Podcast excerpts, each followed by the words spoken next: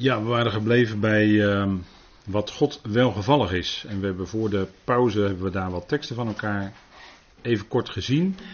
En ik wilde toch nog even een paar aspecten daarvan laten zien aan u. Want u vraagt zich dan af, ja, ik ben gelovige en ik wil graag voor God welgevallig. Maar wat is dat dan? Wat is dan God welgevallig? Hè? Wat, heb je daar dan voorbeelden van? Nou, de schrift geeft ons wel wat voorbeelden.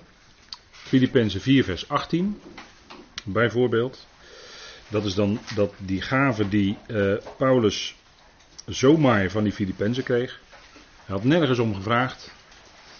Maar de Filippenzen die hadden een warm hart voor Paulus en voor het evangelie.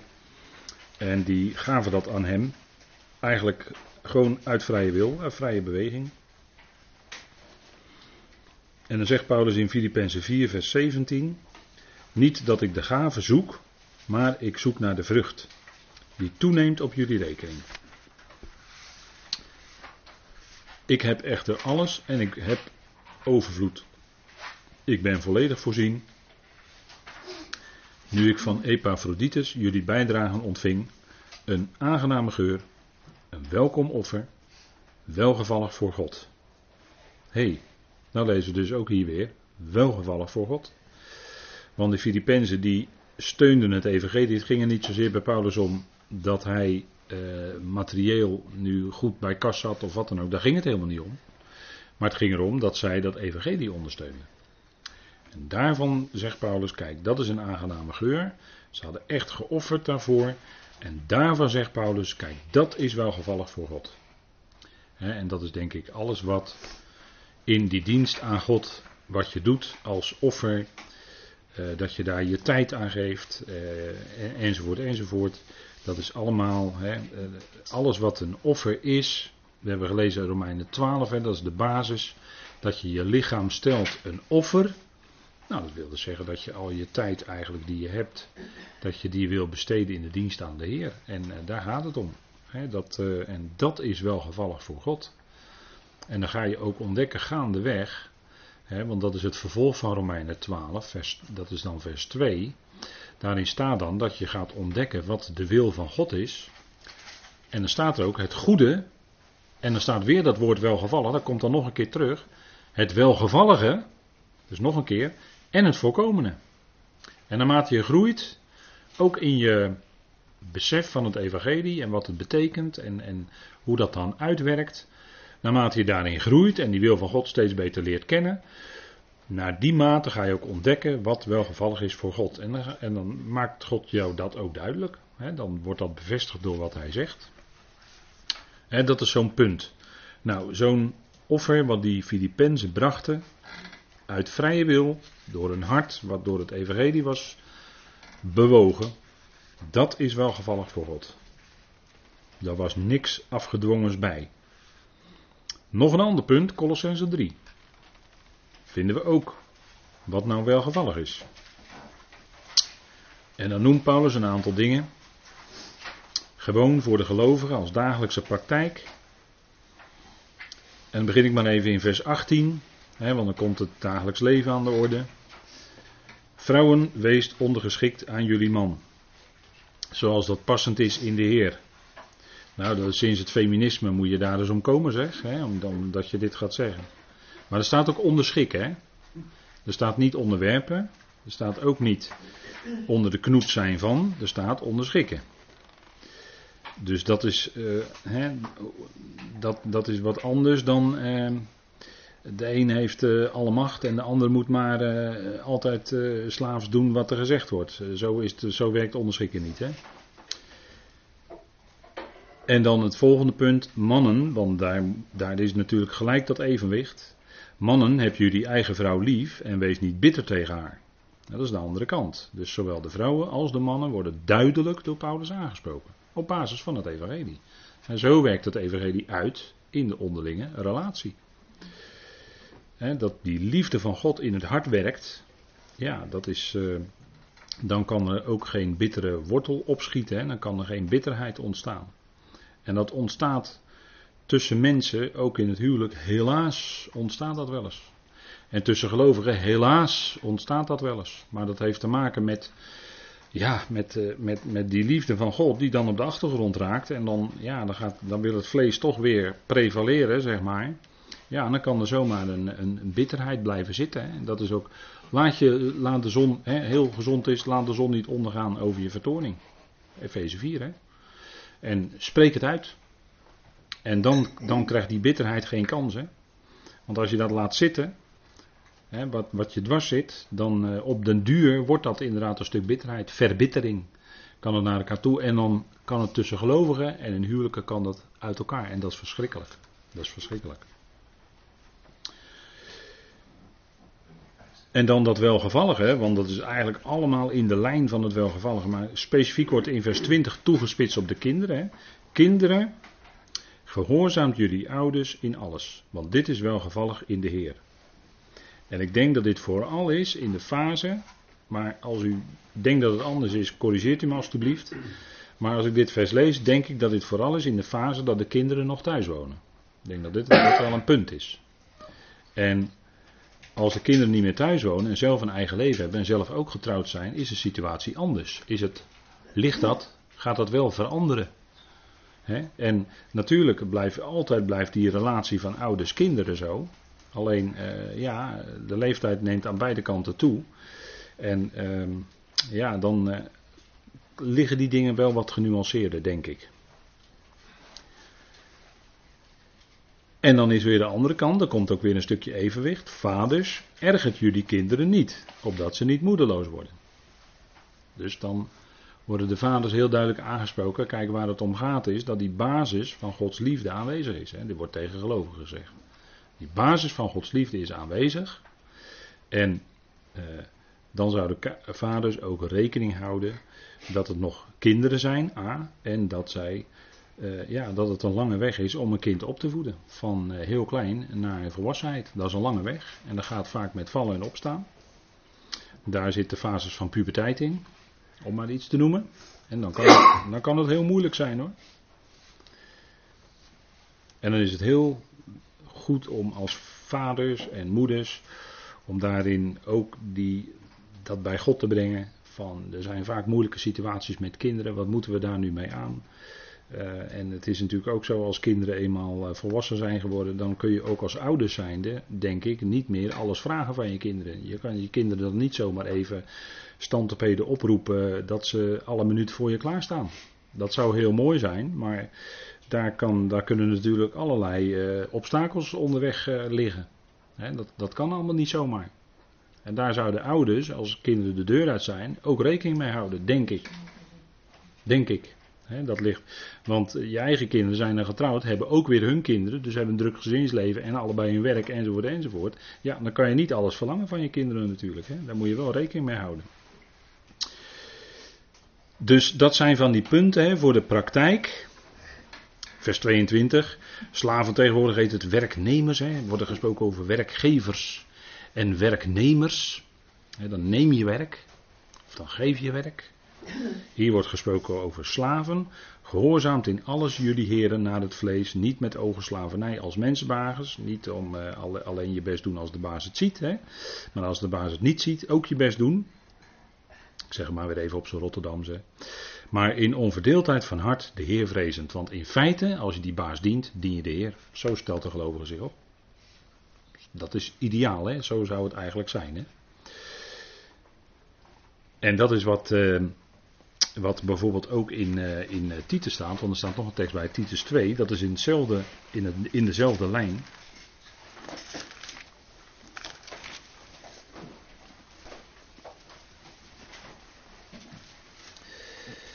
Titus 2.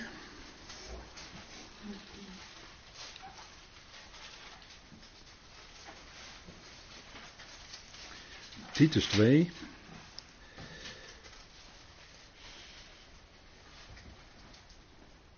Vers 9, er staat.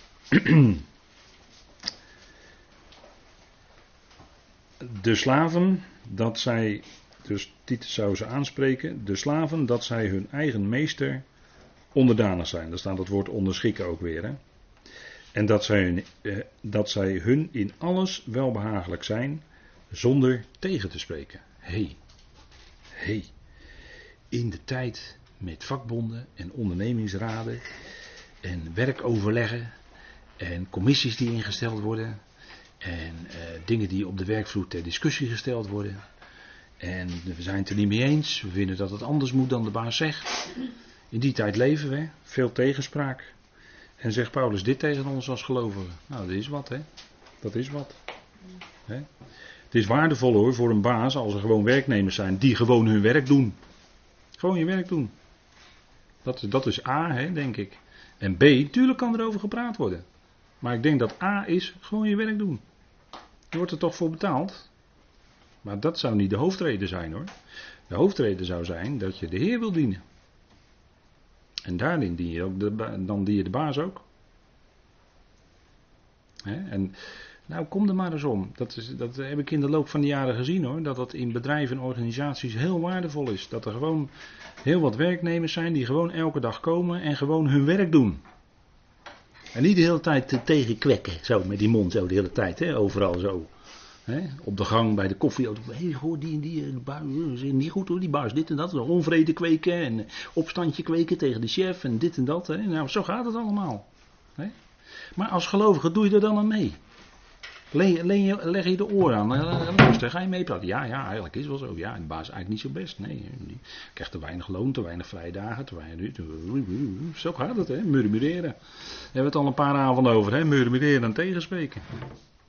Maar als je nou gewoon als werknemer gewoon eens je voorneemt, ik ga gewoon mijn werk doen. Niet, niet, om, niet om in een goed baantje te komen, niet om carrière te willen maken of promotie te maken. Nee, gewoon je werk doen omdat je de Heer daar wil dienen op de werkplek waar jij zit of staat. Of loopt. Nou, dat is, dat is gewoon, denk ik, waardevol. Ik denk dat, dat, dat Paulus tegen Titus het daarover heeft, dat hij dat zou zeggen tegen die gelovigen. Nou, dat is, hij zegt natuurlijk nog meer, hè, niets te ontvreemden, want er wordt wat gestolen hoor in bedrijven. Jongen, jongen, jongen, jongen. Je zou het totaalbedrag eens moeten horen elk jaar, wat er gestolen wordt in bedrijven. Door werknemers, hè zou dus moeten weten. En dat is overal hoor. Of je nou een ministerie van Justitie en Veiligheid hebt. Of dat je een gewoon bedrijf hebt. Of overal wordt gestolen. Dat zijn net mensen.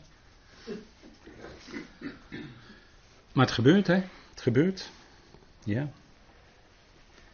Maar alle goede trouw bewijzen. Dat is denk ik gewoon elke dag gewoon komen en op tijd komen en dan gewoon je werk doen. Opdat zij het onderwijs van God, onze redder, in alles tot sieraad mogen strekken. Nou, dat is het. Dan, dan wil je ook daarmee die leer van God, dat onderwijs van God, wat draait om onderschikking, wil je, daar wil je een stukje sieraad in zijn. En, en dat is denk ik eh, van belang, hè. Nou, dus allemaal voorbeelden. Wat is nou de Heer welgevallig? Wat is nou God welgevallig? Nou, we hebben even een aantal dingen de revue laten passeren uit het dagelijks leven. En Paulus spreekt daar dus wel degelijk over. En dat, dat, is denk ik gewoon heel erg duidelijk. En dan gebruikt hij maar korte zinnetjes, een paar woorden, maar je hebt wel gelijk door, hé, hey, zo zit het dus, zo werkt dat dus uit in de praktijk, daar kun je wat mee. en dat het uh, ja, dan anders is dan, eh, dan hoe men erin staat, ja, dat zal best. En dan zegt hij van die Filippenzen: Jullie zijn mij tot roem in de dag van Christus. Dat is echt niet dat Paulus nou bedoelt dat hij pluimen op zijn hoed wil krijgen bij die Bema, omdat hij nou die Filippenzen heeft gevoed met dat woord. Nee, maar dat is, hij heeft zich daarvoor ingespannen. God heeft hem daarvoor gebruikt. Dat was Paulus natuurlijk enorm zich bewust. Dat het uitsluitend die genade van God was. En dat is heel fijn als dat bij de Bema blijkt, hoe die Filippenzen dan geweest zijn. Ja, dat, dat, is, dat is fijn. Dat is, Paulus is dan daar heel dankbaar mee als dat zo zal zijn. En dan staat er in de dag van Christus. Daar hebben we bij stilgestaan. Hè? Dat is de elfde studie geweest. Ik heb het teruggezocht. De elfde studie van Filippenzen. Daar hebben we uitgebreid met, uitgebreid met elkaar gesproken over de dag van Jezus Christus, de dag van Christus. Hoe zit dat nou? Wat zijn nou de verschillen? Uh, dus als u dat nog eens terug wil luisteren, dan kan dat. Hè? De dag van Christus. En dat is wat we denk ik uh, met elkaar toen hebben ook vastgesteld. Het is de dag van Christus. Het is niet de dag van Jezus, het is de dag van Christus. Dan is Hij verheerlijkt. De gezalfde, de duidt op zijn heerlijkheid dan is hij verheerlijkt. En dat is een hele langere tijd in de toekomst. En voor ons is het aspect van de dag van Christus specifiek hier de Bema. Vandaar dat plaatje, die foto hierboven van de Bema. Die kunt u, als u in Griekenland op vakantie bent, kunt u die uh, terugvinden, zo'n Bema, in uh, diverse plaatsen. Als u oude, de oude gedeeltes bezoekt van die plaatsen, dan staat er nog zo'n Bema. En daar werd in die tijd recht gesproken, dat weet u wel. Hè? Dat heette dan een Bema, dat is een, uh, een verhoging, want je moet een stap omhoog doen om daar op te komen. Dat is precies het Griekse woord. En op die Bema werd recht gesproken.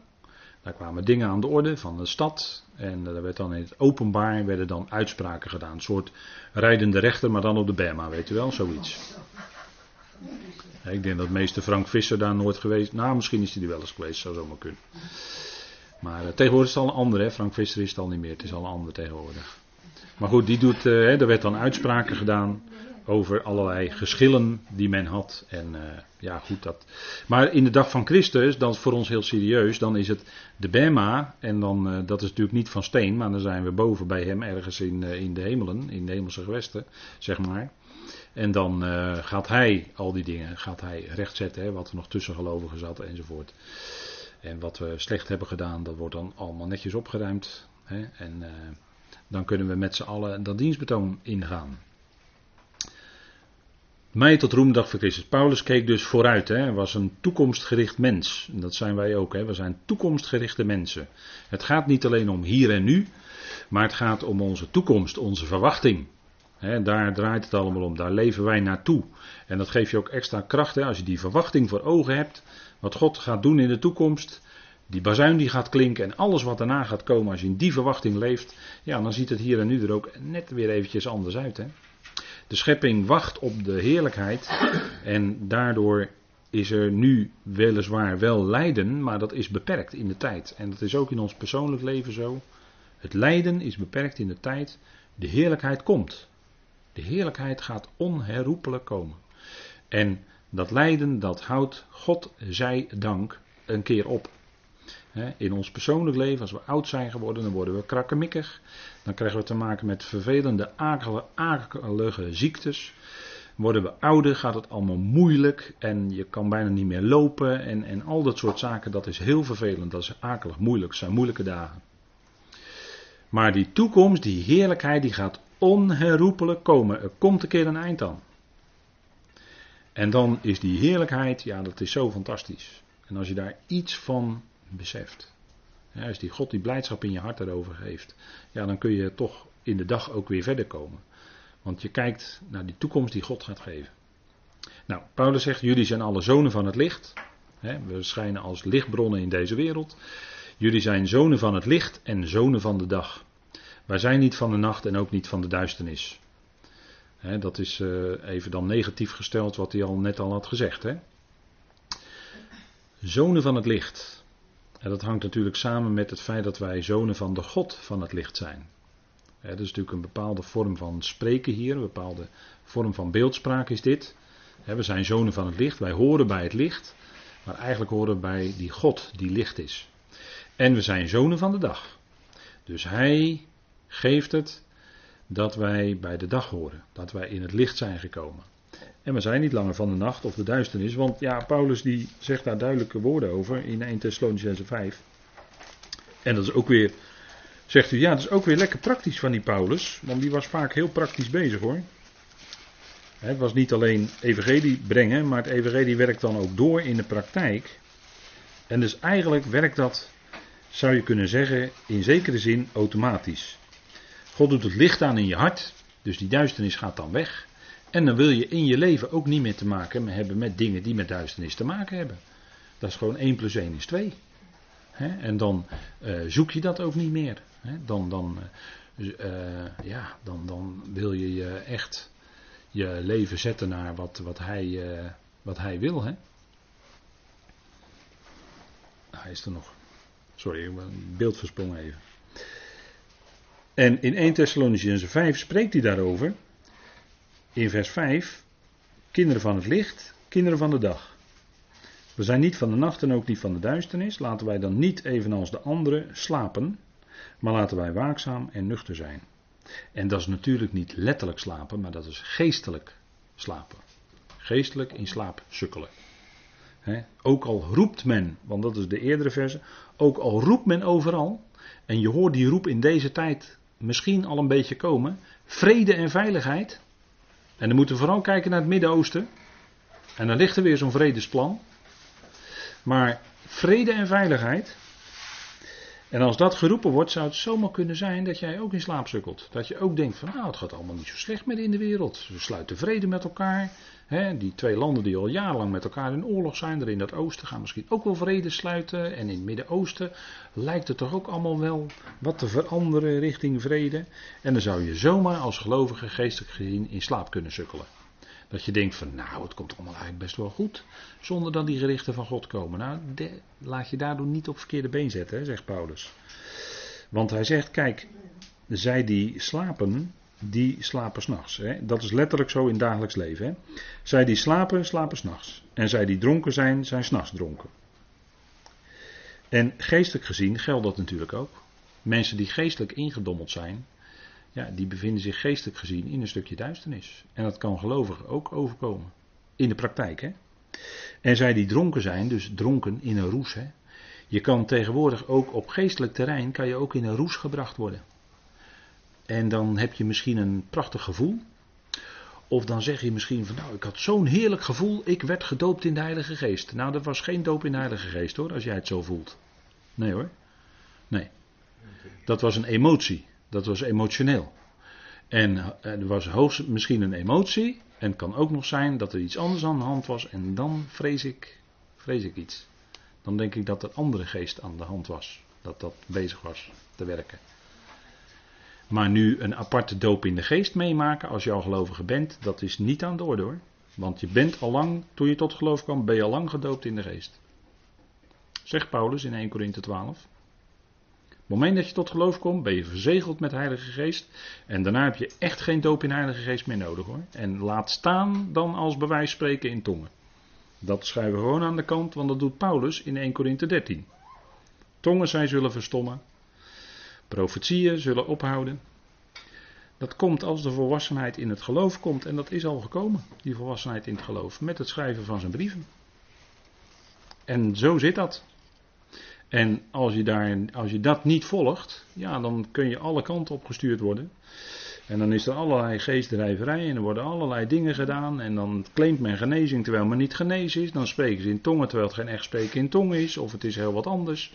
Dat gebeurt allemaal. En dat is triest, want die mensen ondervinden dan jaren later de schade ervan in hun geloofsleven. Laat ik u dat wel zeggen. Want zo is dat. Dat blijkt dan uit het pastoraat welke schade er dan aangericht is. Daar zijn boeken over geschreven, die staan er vol mee. Met dat soort voorbeelden. En dat is het punt, hè. Kijk, en als je het evangelie van Paulus volgt, dan word je daarvoor bewaard. Ik begon vanavond met bewaren door Heilige Geest. Dan word je daarvoor voor die dingen bewaard, voor ontzettende pastorale schade in je geestelijk leven. Die dan later met vele moeizame gesprekken en gebed enzovoort kun je eraan ontworstelen. Aan die geestelijke machten waar je dan onder bent gekomen, bedoel ik dan. Want dat, zo ernstig ligt het wel. En dan kom je ook weer, als God dat geeft, kom je ook weer uit die verkeerde roes. want die mensen leven vaak in een roes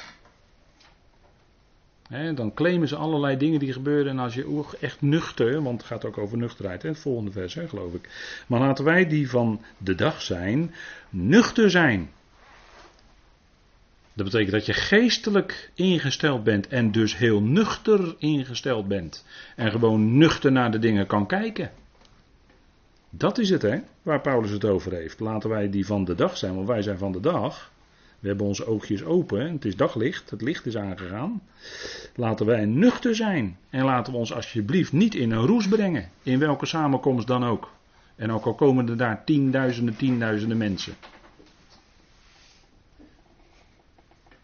En het is helemaal niet van niet mogen of wat dan ook, dat heeft er helemaal niks mee te maken. Maar het punt is dat er heel veel dingen gebeuren op geestelijk erf. En is dat koosje? Om maar eens een Joods woord te gebruiken. Vaak is het niet koosje. Daar zijn heel veel voorbeelden van. En ik kan u eh, echt wel met naam en toenaam kan ik dingen gaan noemen hoor. Echt wel. Daar gaat het niet om. Maar dat, dat, is nu niet, dat, is nu niet, eh, dat is nu niet aan de orde, want we doen Bijbelstudie. Maar dat zijn ernstige dingen waardoor mensen misleid worden. dat, dat is aan de hand allemaal. Laten wij nuchter zijn, zegt Paulus. He. Nuchter. En niet meegaan in die geestelijke roes. En dan hebben we uitzicht. Hè? Dat is eh, waar Paulus dan het stukje verder mee gaat. Maar goed, dat is even voor licht en duisternis. Hè? Dag en nacht. En Paulus zegt dan dat ik niet te vergeefs liep, nog mij te vergeefs inspande. dat die Filippenzen zouden blijven bij dat woord. Dat ze dat woord van het leven zouden dragen, met zich meedragen. En dat ook als, als licht uitdragen in de wereld. Hè. En dat is gewoon een hele nuchtere zaak. We laten ons niet op sleeptouw nemen door wie dan ook. Op het woord van het levend achtslaand, daar gaat het om dat ik niet te vergeefs liep, nog mij te vergeefs inspan, zegt Paulus. Hij had dat woord met heel veel inspanningen en met heel veel tegenstand en lijden had hij gebracht, ook bij die Filippenzen. was een hele weg geweest voor hem. En hij bad en, en hij verwachtte dat die Filippenzen in dat spoor zouden doorgaan. Hè. En hij kon ook zeggen in 1 Corinthië 15 vers 10, ik heb mij meer ingespannen dan zij allen. En dan zegt, voegt hij er gelijk toe, maar niet ik, maar de genade van God die met mij is. Hij kon door Gods genade kon hij dat allemaal doen. Kon hij zich zo enorm inspannen. Hij was zich dat heel erg bewust dat het niet zijn eigen kracht was. En dan gaan we in Filippenzen 3 ook nog uitgebreid naar kijken natuurlijk. En dan zegt hij, maar ook al word ik, ook al ben ik als een drankoffer, bij, de, bij het offer en de bediening van jullie geloof. Zegt hij dan, hè ben ik als een drankoffer bij het offer en de bediening van jullie geloof. hun geloof had te maken met offer. We hebben het gelezen, Romeinen 12. En Paulus, waar verwijst Paulus hier naar? Hij verwijst hier naar de offerdienst, waar eh, bij gelegenheid, bij bepaalde offers, werd daar ook drank uitgegoten.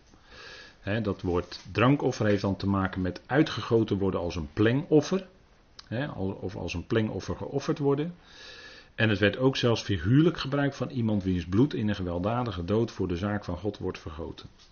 Nou, Paulus, hoe Paulus om het leven gekomen is, daar zijn verschillende verhalen over. Dat doet er nu op dit moment niet zoveel toe. Maar uh, punt 3 kunnen we in ieder geval denken aan de Heer Jezus zelf. dat is sowieso. En dat was dan een, uh, in die zin ook zeker een offer. En een plengoffer, dat was een offer van drank wat bij een offeranden gebracht werden. En dat vinden wij onder andere in Numeri. En ik heb er nog andere teksten op deze dia gezet, maar die kunt u dan zelf wel eens nazoeken. Want het komt wel vaker voor. Numeri 15 gaan we even met elkaar opzoeken. Komen we weer terug in Numeri. Hè. We zijn vanavond begonnen bij Numeri 14 en nu zijn we in Numeri 15, dus schiet lekker op. Numeri 15.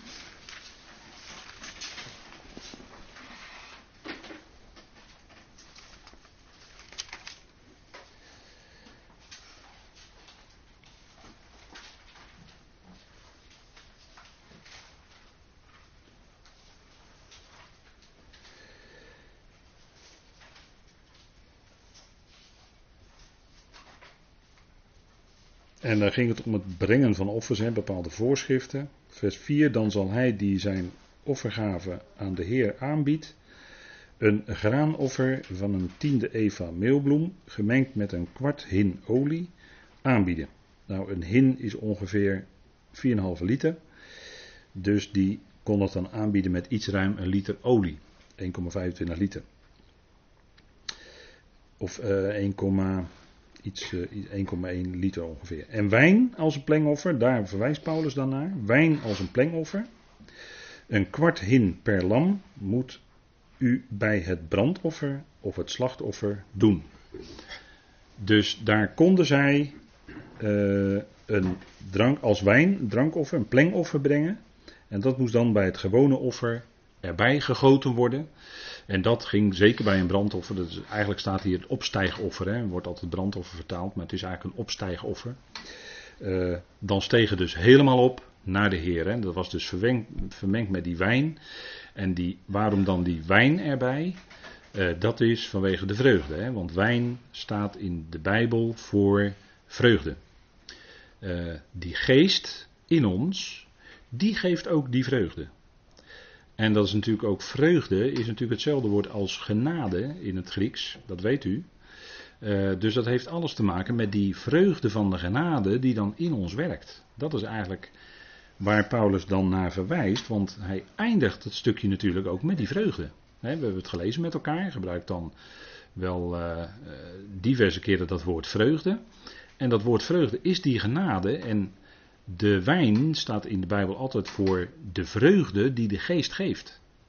Paulus die zegt dan natuurlijk in uh, Efeze 5, bedrink je niet aan wijn wat tot liederlijkheid leidt. Efeze 5. En wat komt daar dan, wat bedoelt hij dan eigenlijk? Dan zegt hij, maar wees vervuld met geest. En dat brengt dan die vreugde. Tot jezelf sprekend in psalmen, let op hè, tot jezelf sprekend. In psalmen, lofzangen en geestelijke liederen, zingend en snaren bespelend in jullie harten voor de Heer. Dus dan zingt en jubelt je hart het uit voor de Heer. En kunnen anderen misschien niet zo horen, maar de Heer hoort dat wel hoor. En die ziet ook die vreugde die in je hart is door de geest, door de genade, door het evangelie. En dat is natuurlijk fantastisch zoals het evangelie zich uitwerkt.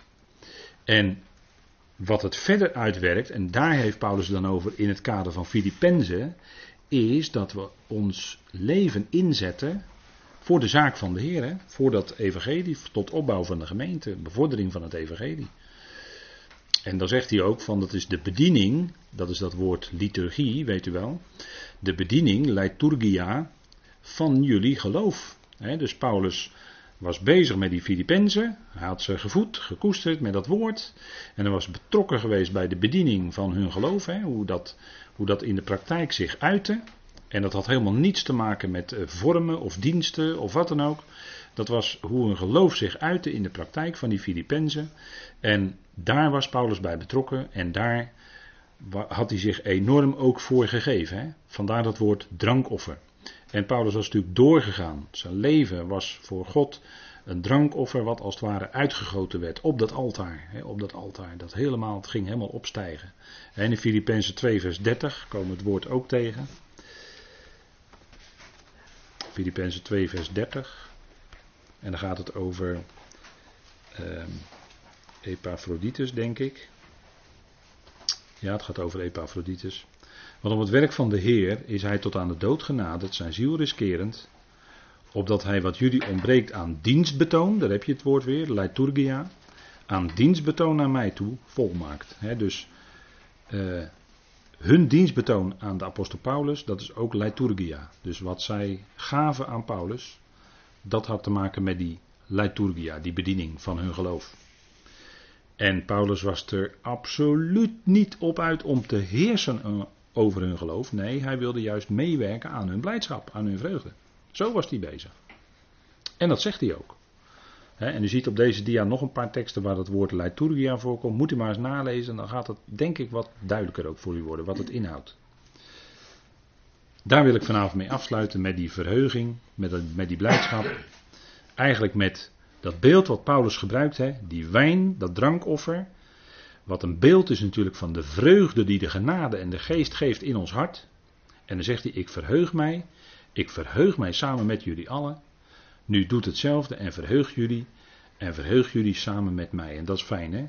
Als je je kunt verheugen samen met Paulus. Tot zover vanavond.